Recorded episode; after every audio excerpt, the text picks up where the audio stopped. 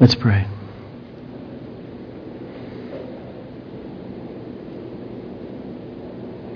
Father, as sinners all,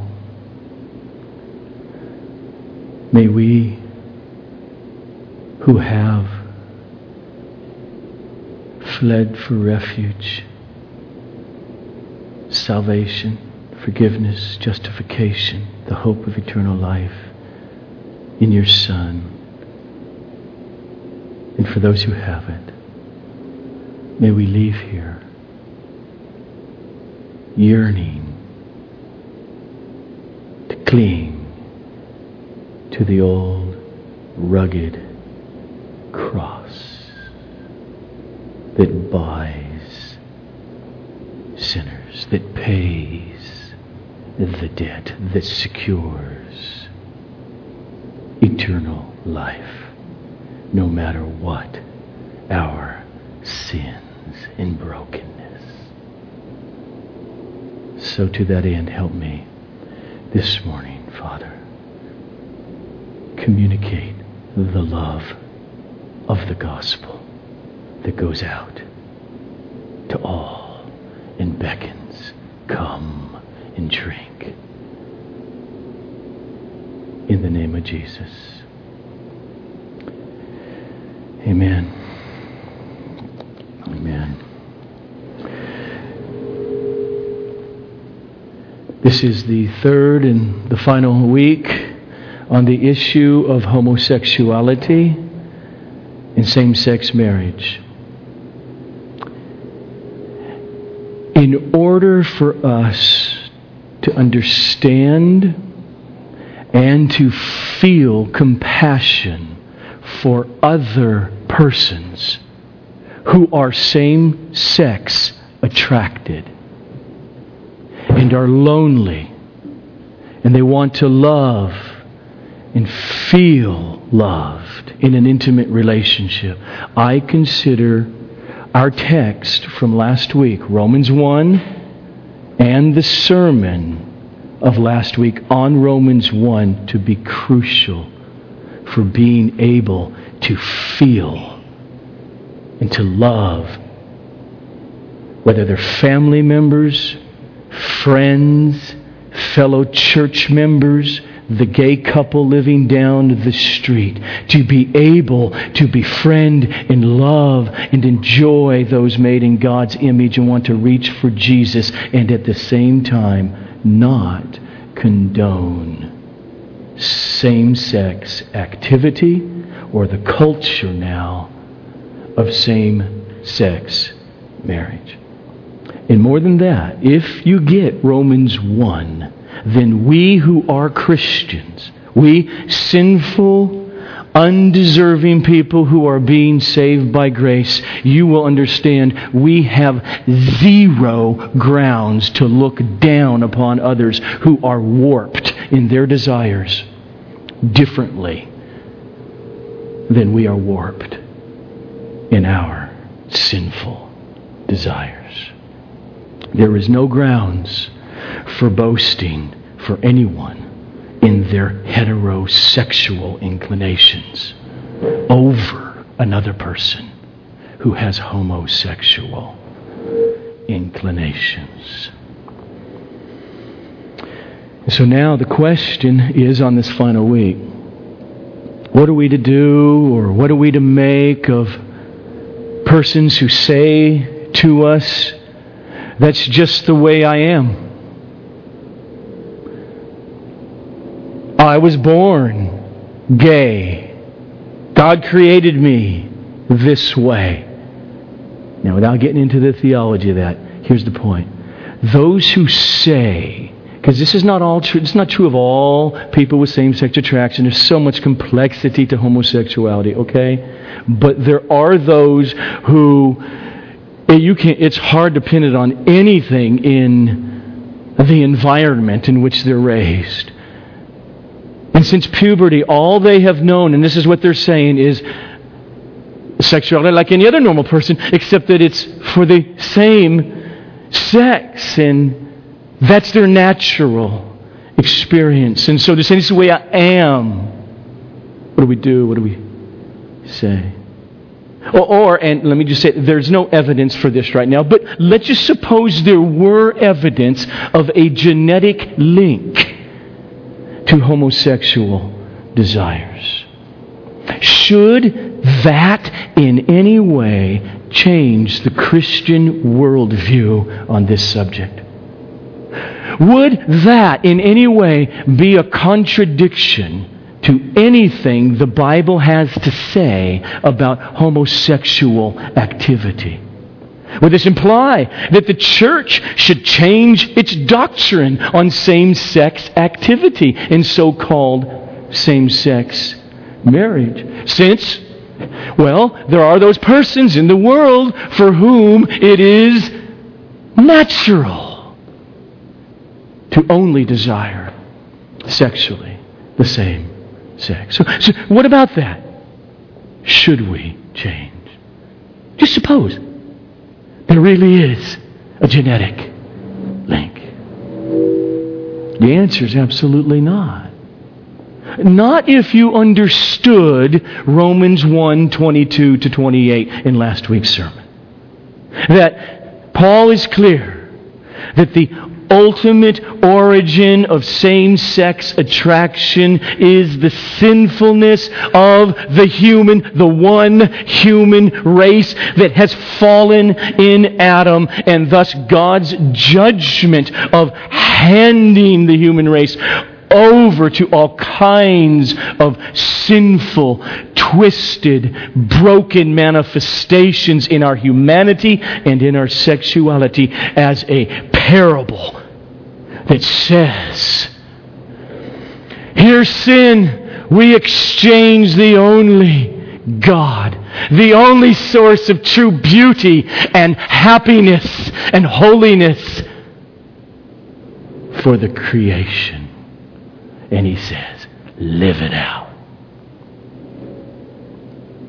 And so, yes, I say, all sinful desires feel natural. I understand it. Homosexual or heterosexual or any other issue. That's who I am. I'm just a mean spirited bully. Or it's just who I am. I'm only attracted to the same sex. So picture 11 o'clock news. Breaking news the genetic link to homosexual desires has been found. Let me tell you something, Christian. That should change your theology, your opinion on homosexual activity to say, oh, I guess it's okay then. I guess it's good. Well, as long as you're monogamous and have a marriage license or something, that you should, you should change your mind as much as you should change your mind that cancer is good. We should promote it. We should coddle it because many people have a genetic predisposition to get cancer. See, what we have seen is that the fall of mankind has happened. And as a consequence, God's judgment has subjected men and women and the entire universe to sinful brokenness. And that's why there's murder in the world. That's why there's slander in the world, birth defects, hatred, adulterers, and homosexuality. And God will judge those who unrepentantly practice such things. It's where we've been. Now, in connection with this, I want us to turn again to the book of Romans. This time, I want us to turn to Romans chapter 8. And we're going to look at verses 20 to 23. Romans 8, 20 to 23. In verse 20, Paul writes, For the creation was subjected to futility. Not willingly, but because of Him who subjected it in hope. Now, by creation, here, Paul means everything that is not God. He means everything created. It has all been subjugated to brokenness, futility by someone. Now, what does that mean? It means nothing works the way that it was created to work. It's all broken, messed up, gone haywire. It is futile. Weather patterns create tornadoes and hurricanes that kill people.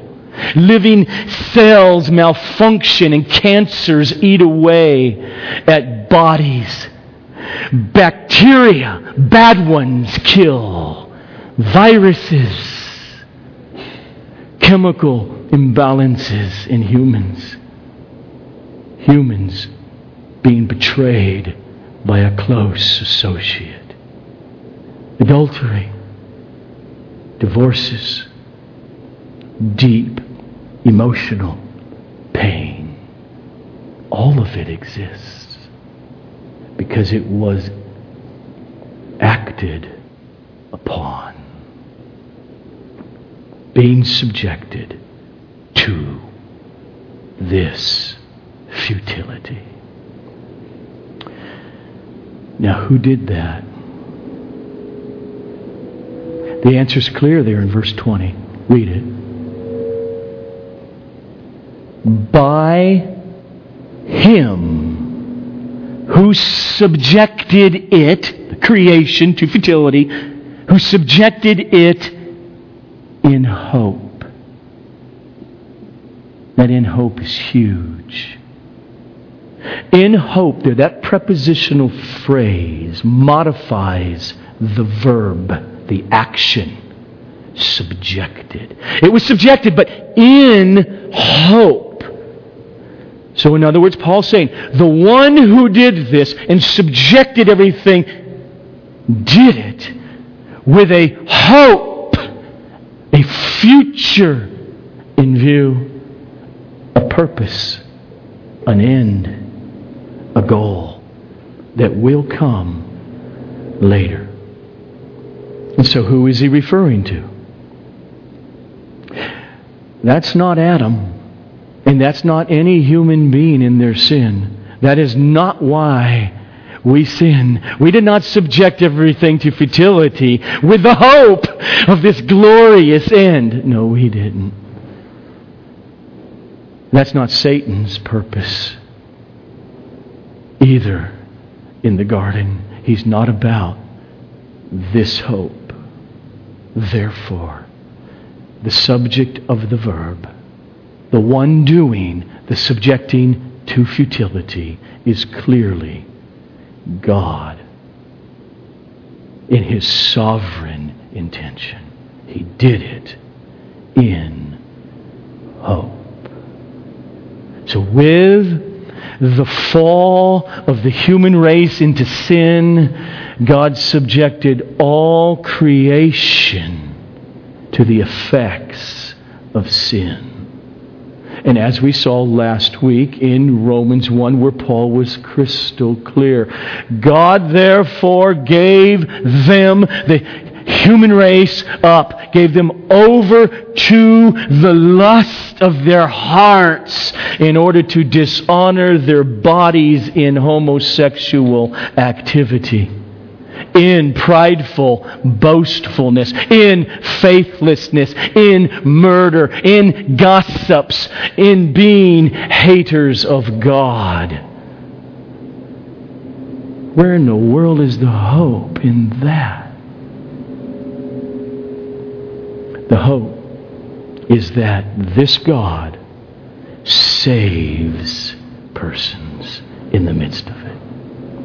And he uses this subjecting everything to futility that is of all creation and of sinfulness of humanity. He uses it in order to show how horrific the exchange of the glory of the only God is for everything else that's not God.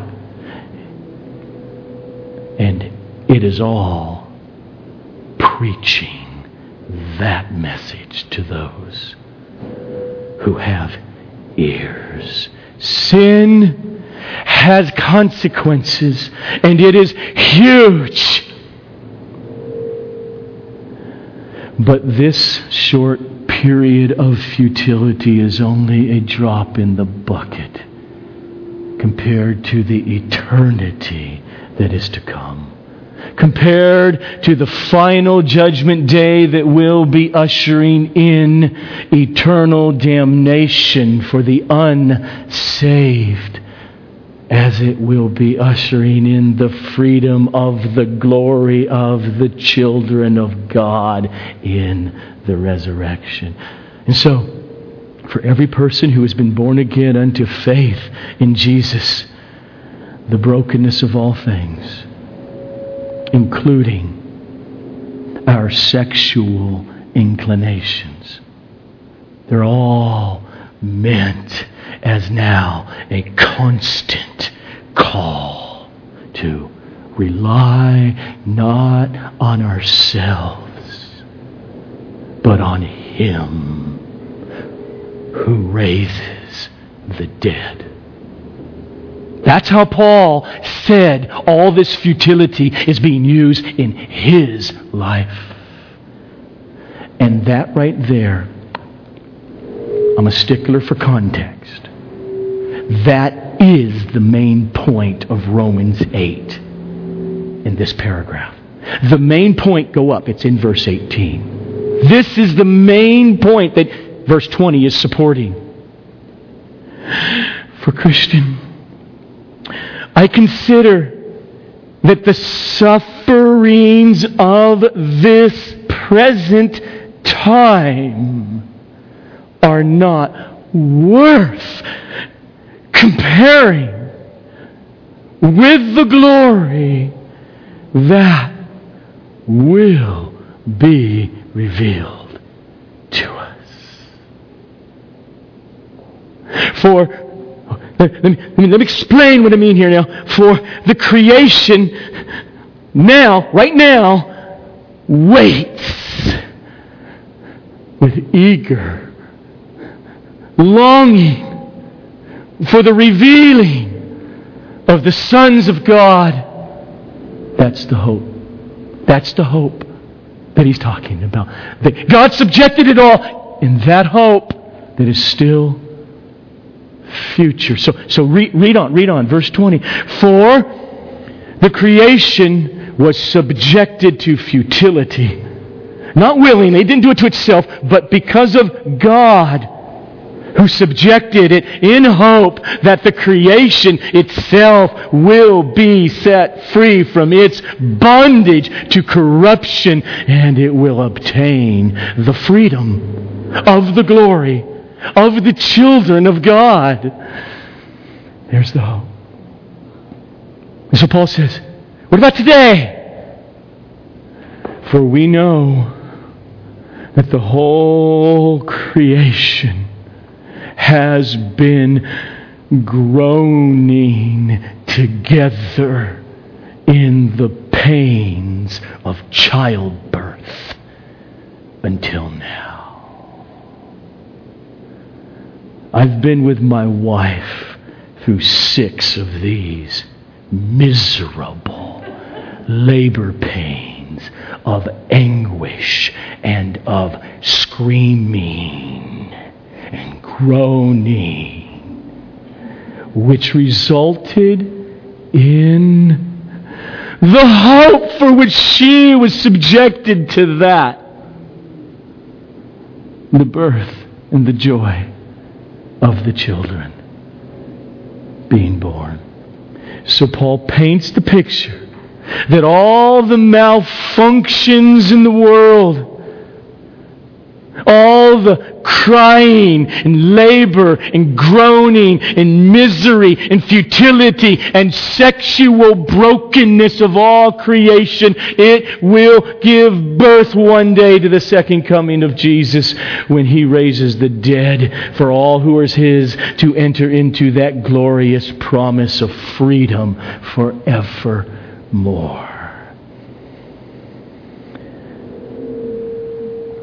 Do you see that in right? Okay. Now then, here's the big question. Okay, over the last two weeks, we saw in Romans chapter 1 that because of our sin, the sin of the human race, that is our exchanging the glory of God for lies, for deceptions, for pride, for arrogance, therefore God acted and handed us over to his judgment in order to desire and to do those sinful things we ought not do, like adultery, slander, fornication, and homosexual activity. We see in chapter 8, he subjected all things to the futility of brokenness, sickness, disease, natural disasters, death, persecution, wars, and broken, sinful, sexual desires. Okay, but look, I've come to Jesus. All of us who have had our eyes opened to the gospel it's no longer closed. We did exchange the glory of God. And then God shone the light of the glory of God in the face of Jesus Christ to our hearts. And we came alive. And I believe in Jesus. I am saved. I am justified. Wouldn't God now, therefore, today remove all the judgment of brokenness and futility on my life? Wouldn't he remove the inclination for flying off the handle in anger? And the pain and the misery and that disease in my body and this sickness and my same sex attraction disorder?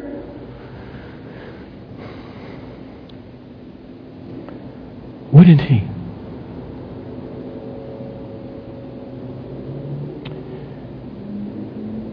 The answer is in the next verse, verse 23. And not only the creation, but we Christians, we ourselves who have the first fruits of the Spirit grow as we wait eagerly for adoption as sons, the redemption of our bodies, the future resurrection. And so, the biblical answer to the question is no. God the Father doesn't deliver his people in one fell swoop from all the futility of this fallen universe and our fallen human natures. But, believer, what he does do is he turns that judgment of his of futility he turns all of that for believers into means of grace. Again, context is everything. That's what Paul says here. Just put your eyes down five verses later, verse 28. And we know that for those who love God, all things, context in this futility that is still waiting, all things work together for good. That is, for those who are called according to His purpose. God is saving us in stages. Just, it's there. Read on. Next verse. Read it. For, before creation here, whom he foreknew, he also predestined to be conformed to the image of his Son, in order that his Son might be the firstborn among many brothers, and whom he predestined, every one of them, during their lifetime, by the Holy Spirit, he called. And those whom he called, he also justified. Oh, okay, stop. Paul's been clear in Romans. He called them to saving faith. No one's justified without saving faith. Therefore, everyone who is called by God this way comes to Jesus with a heart of faith. They're justified. Okay, now, between justified and that last thing is where the rest of Roman 8 fits. Because you're justified and you're still mortal and you still live in this broken world that has been subjected to brokenness and futility and it's waiting eagerly because this is sanctification now. Okay. And, those whom he justified, he also glorified. No, he didn't. Okay, because Paul, did, well, Paul didn't mean it that way. What Paul was saying, he says, here's the whole ball Wow, Let me step outside and look at all of salvation. And that glorification is the future resurrection of the body that Paul talked about a few verses earlier. That's it. That's a believer. Those are the stages. And that's the main point of this whole passage. For I consider, therefore, that the sufferings of this present time, this life, are not worth comparing with the glory that is to be revealed to us. Now, as Christians down here, we groan as we wait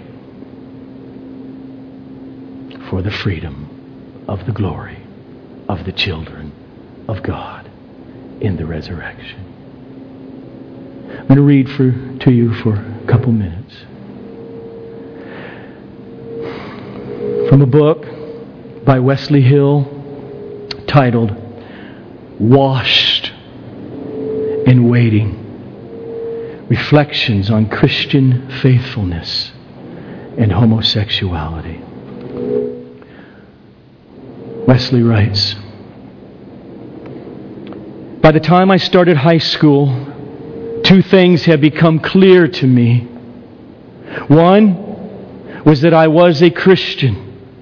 My parents had raised me to be a believer in Jesus, and as I moved toward independence from my family, I knew that I wanted to remain one.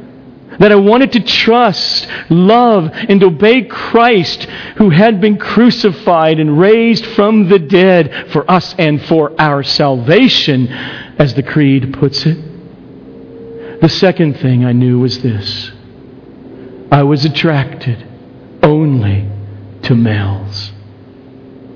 For as long as I could remember, I had been drawn, even as a child, to other males in some vaguely confusing way. And after puberty, I had come to realize that I had a steady, strong, unremitting, exclusive sexual attraction to persons of the same sex.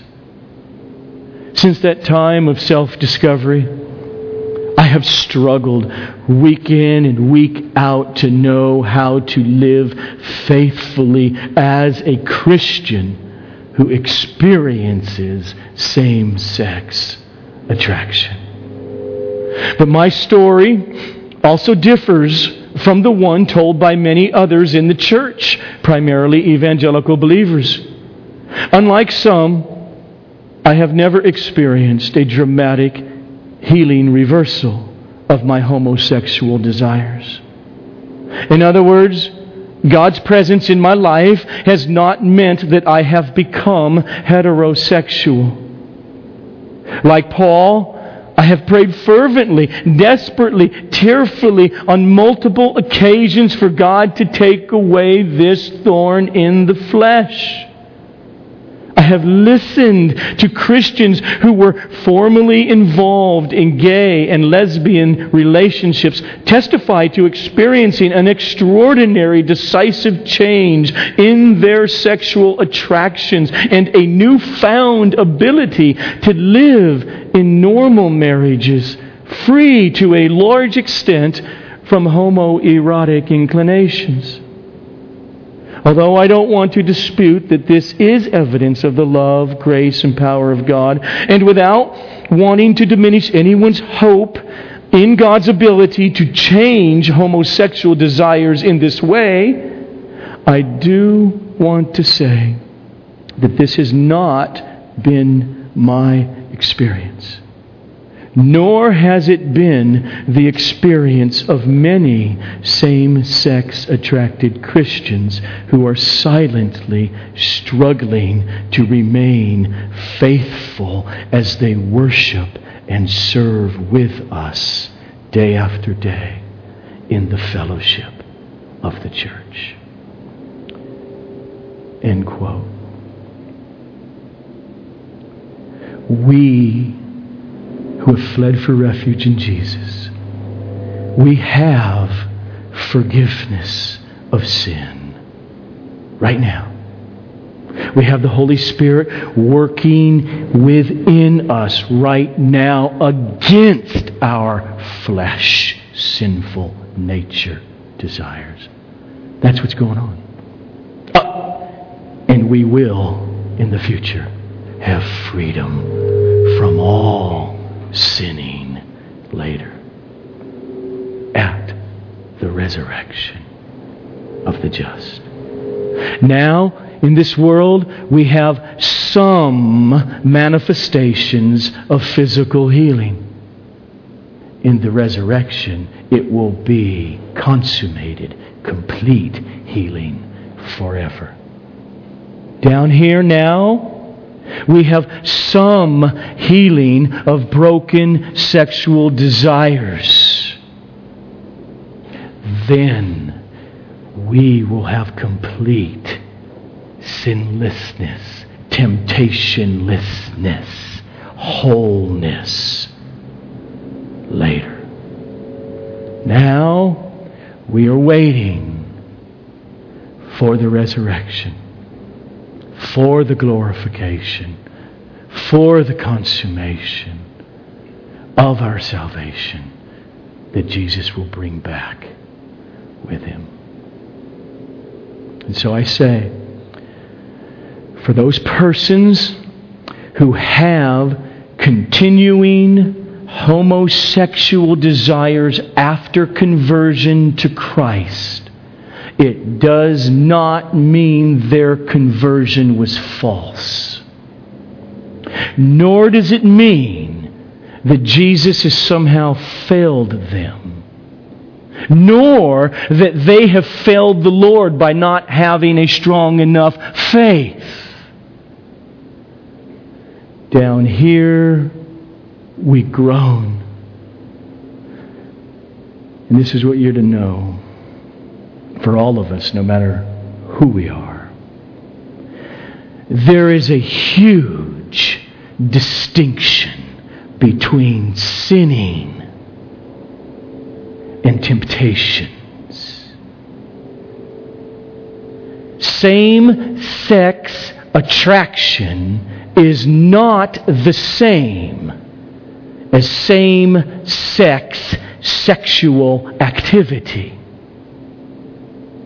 It's not the same any more than a 16 year old girl or a 16 year old boy knows that they are heterosexual.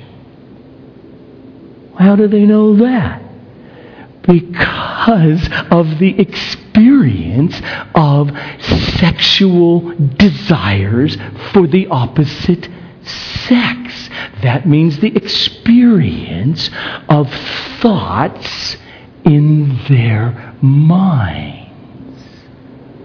But that is nowhere close, has anything to do with what Paul is forbidding when he says, flee sexual immorality, which means sexual contact with other human beings to whom you are not married. See, one is the ongoing battle of desires. Welcome to Christianity. The other is sinning that needs to be repented of. Being tempted is not the same as taking those thoughts that fly into the head and then let me fantasize of them, over them, love them, coddle them. That just brought it to a different level. So, Christian people at the level of desire. They remain vigilant as the birds come and hit the head with sexual thoughts that are very natural, and they shoo them away so that the birds don't build a nest in their hair of sexual thoughts and thus deeper and deeper sexual tentacles and bondage and enslavement to them. That's what Christian people do with our sexual natures. We don't deny them, but we battle them. We battle to not feed those thoughts, to not revel in the sin of adultery in the heart. Not adultery, adultery in the heart. Okay. Okay, got that now? Yeah? Okay. Got to hear it. Then you can argue with me later or ask me questions.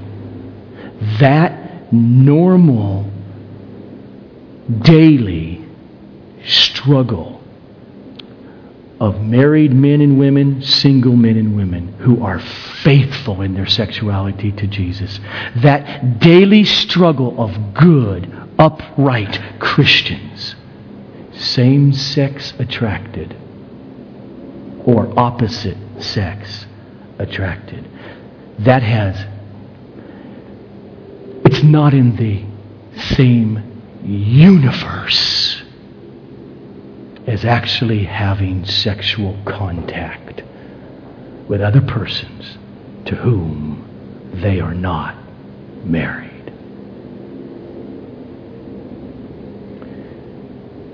So, whatever the temporal causes of homosexual yearnings, whether they be genetic, family of origin issues, no strong, loving father in the home, a society that promotes homosexuality as good and normal, like ancient Greece, or more and more today, or the lack of availability of women, like in prison. No matter what the temporal causes, none of that is a reason to define sexual, homosexual activity as good and okay to live out. So, but Joe, that's who I am. It's natural to me. I know. I know because the Bible tells me so. So come unto Jesus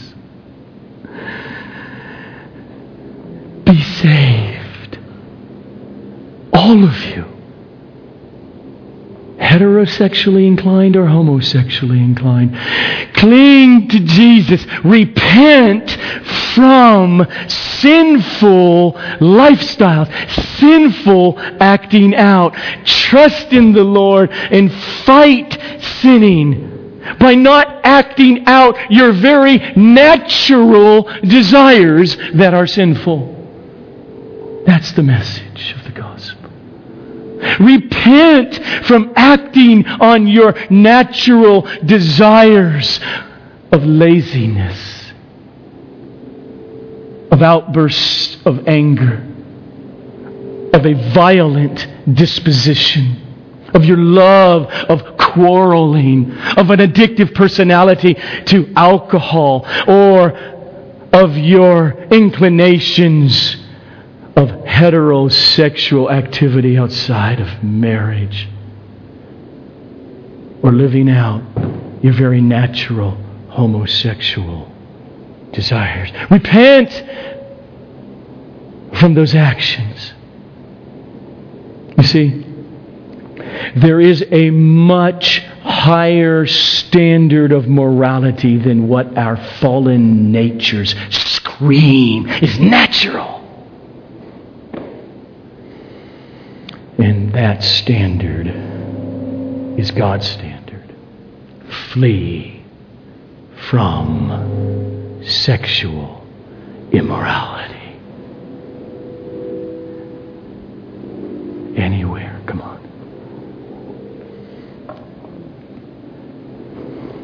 Okay, I'm going to spend the last 20 minutes. Get your clock out, Bob. I'm going to spend the last 20 minutes of this three week series making a few comments on how we are to deal with persons living homosexual lifestyles, neighbors, friends, family, or Christian persons who a huge struggle for them is same sex attraction, inclinations, but they are living a celibate life. I mean, there.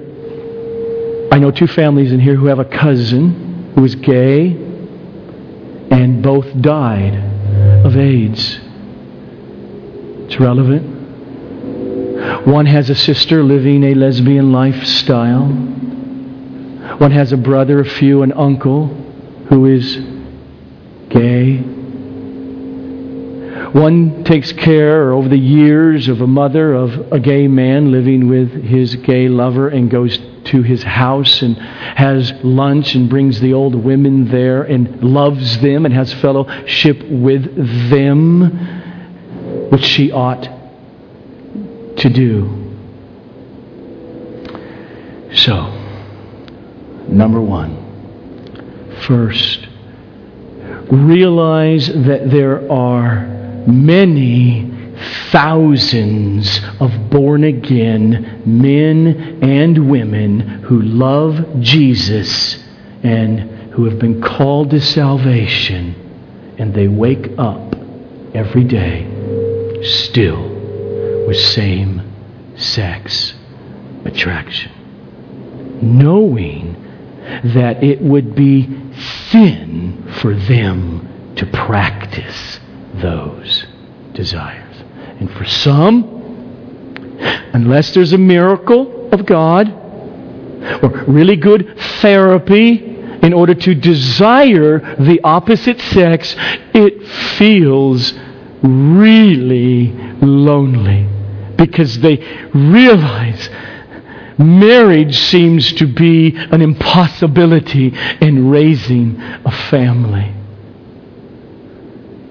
We're to know this reality and to know that the body of Christ is not this big organization that happens in programs people go to. The body of Christ is family, made up of families. And the body of Christ is to open their homes and their lives to such people who need families, heterosexual or homosexual, who are single. I'm going to spend a few minutes reading an article written by two persons together who both lived for many, many years homosexual lifestyles, one man, one woman. Rosaria, Butterfield, and Christopher Yuan were very involved in the quote unquote gay political culture. They write The Supreme Court of the United States of America has made gay marriage legal in all 50 states. And much of our country celebrates. The world, with its rainbow flags waving proudly and plentifully, was our world. We locked arms with our LGBT loved ones and friends and believed they were truly and honestly our family of choice. This is the world that we, Christopher and Rosaria, helped build. A world pursuing dignity and equality. The people you see celebrating the recent Supreme Court decision to redefine marriage, and with marriage, personhood, would have been us not very long ago. In 1999, when Jesus Christ revealed his saving grace and love to each of us, we learned that our unbelief and the idolatrous sexual lusts that flowed from it were no longer matters of personal choice. We accepted that following Jesus meant giving up everything. We understood that repentance meant fleeing from anything that embodied the temptations. We knew best the temptations that we knew best and that we loved most. But even prior to our conversion to Christ, God provided the love and care of Christians, people who became for us a new family, new brothers and sisters and mothers and fathers in Christ, who knew and loved us before we were safe to love. Christians loved, accepted, included and surrounded us with biblical truth while we were still sinners, thus modeling the Lord Himself. Therefore, when the Holy Spirit changed our hearts, we came to know this the gospel is costly and worth it.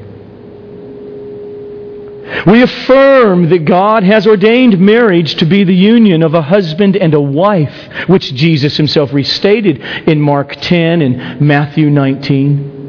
But even though some in our culture believe marriage embodies the highest ideals of love, we disagree.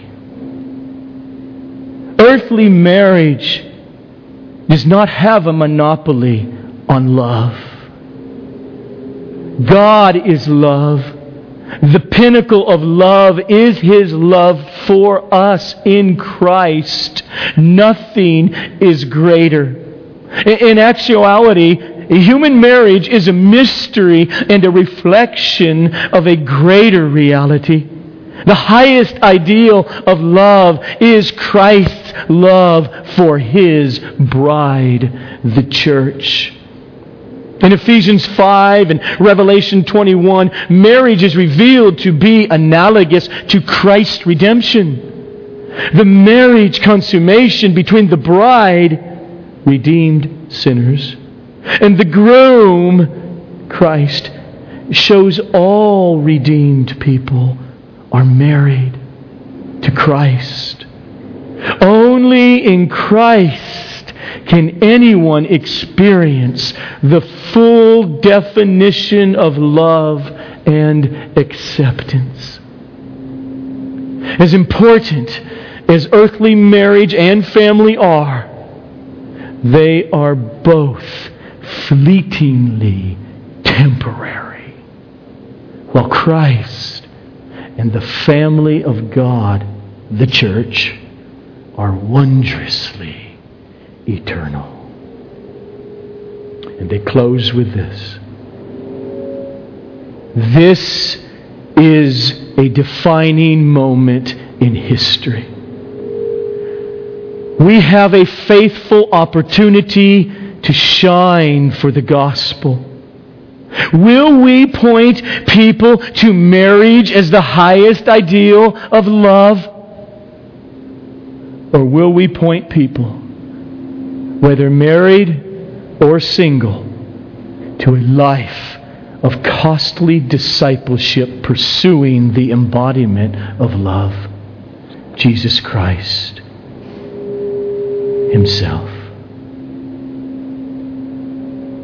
There are many thousands of single heterosexuals, and there are many thousands of same sex attracted persons who are born again and are in the body of Christ. They are our brothers and our sisters. And we are to embrace them into our lives and families. Secondly, to those in the body of Christ who have homosexual desires, we're to say to them, it's okay to groan in anguish over the inward struggle.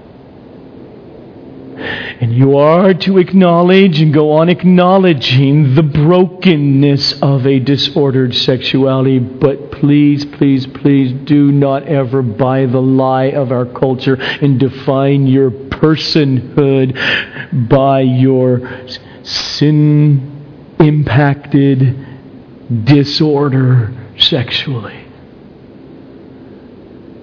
It's not who you are. And the foundation of your battle, we are to say, is the foundation of all of us. It is the forgiveness that comes through putting our trust in Jesus alone. And that Jesus has put to our account perfect human flawlessness and righteousness.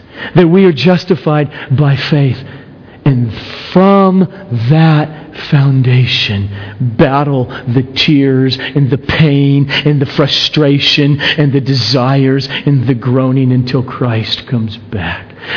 Battle from that relationship with Jesus.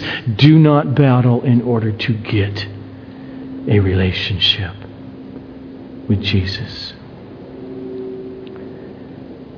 And thirdly, How shall we at Sovereign Grace Fellowship respond to a man or a woman who comes in here and says to us as a church, I believe that church is for all of God's children, no exceptions. I am a gay woman or I'm a gay man. So would I be accepted with no judgment and fully embraced here as a member of Sovereign Grace Fellowship?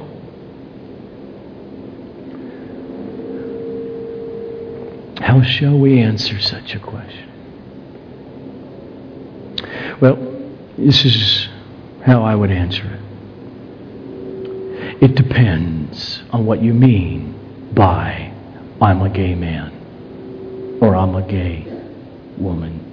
And it depends on what you mean by accepted with no judgment and fully embraced as a member. You see, if you mean by uh, I'm gay, you mean you struggle with homosexual desires, same sex attraction, but you're convinced that any sexual activity with another human being outside of the covenant of marriage between one man and one woman is sinful, and therefore you, as a professing Christian, are to refrain from it? If that's what you mean, then yes With open arms, we embrace you, our fellow sinner, being saved by Jesus. Welcome. Actually, do you see that heterosexual 34 year old man over there? For years, he's been struggling with very strong heterosexual leanings. But he's also battling and has been battling successfully to remain celibate too, because he's not married. But, ma'am, sir, if you mean by I'm a gay man or I'm a lesbian that you embrace a lifestyle of homosexual activity and you refuse to recognize it as sin and you want us here to agree with you over against Scripture, then no. We will not welcome you as a member. In other words, membership is crucial. Membership is the church offering to sinners the affirmation Jesus saved you as far as we know. Yes, you're one of us walking with Christ. No, we will not affirm you as a Christian if you're in that state, but we will love you. We will preach to you week in and week out as you are welcome to our public Sunday morning services. And if by the grace of God, your eyes are open to refrain from sinful sexual activity because of the light of the gospel of the glory of God in the face of Jesus Christ. And you say, I love him. I, he is my Savior. I have received him. I'm one of you. Then we will rejoice over you and welcome is one of us, broken sinners, being saved by grace. You see, ma'am, you see, sir, it's the same answer to a heterosexual guy who comes in here and says, I'm shacking up with my girlfriend. I want to know, will you accept me and embrace me with no judgment as I go on shacking up with my girlfriend? No, absolutely not. Sir, ma'am, we welcome non Christians here to our public services. We want you to come. We will treat you that way. As matter of fact, my wife and I would love to have you over for dinner to hear your life story, to get to know you better. Let us hear it's sovereign grace let us know anything we can do for you. But a core part of our covenant, of all those who are members here, that we say, This is my covenant with this local body of Christ. For all of us who are struggling believers, is summarized this way. We will live our lives denying ungodliness and worldly lusts. Which is just a synopsis way of encapsulating the New Testament, We're all over the place it talks about the Christian life, like 1 Corinthians 6. Or do you not know that the unrighteous will not inherit the kingdom of God? Do not be deceived. Neither the fornicators, nor idolaters, nor adulterers, nor men who practice homosexuality, nor thieves, nor swindlers, none of them will inherit the kingdom of God. But like Rosaria and Christopher and thousands upon thousands upon thousands of others, such were some of you. but you were washed. You were sanctified. You were justified in the name of the Lord Jesus and by the Spirit of our God. So, sir, ma'am, you got to get it. We desire the best for you. We care about your eternal welfare. But if we tamper with Scripture, then we will lose the gospel, which is the only hope for us sinners. And that we will not do. But hear the words of Jesus. All who are heterosexually inclined or homosexually inclined, hear the word in the midst of a broken, futile world. Come unto me, all you who are burdened and heavy laden, and I'll give you rest. Take my yoke, my guidance upon you.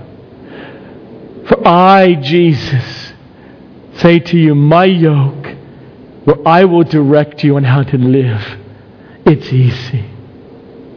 My burden is light.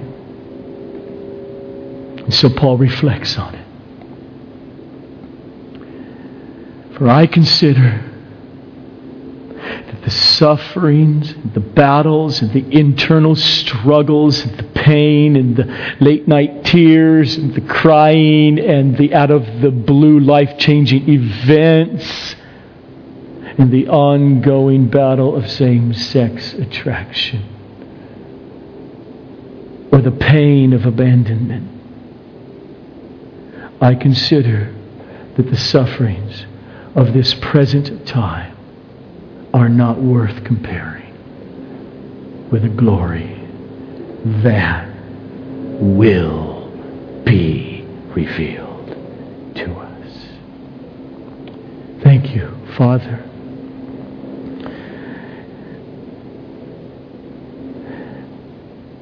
Father, I can't help but go to one of my favorite verses, which is right there in Romans chapter 8. that you you did not fail to give your son. You did not hold him back.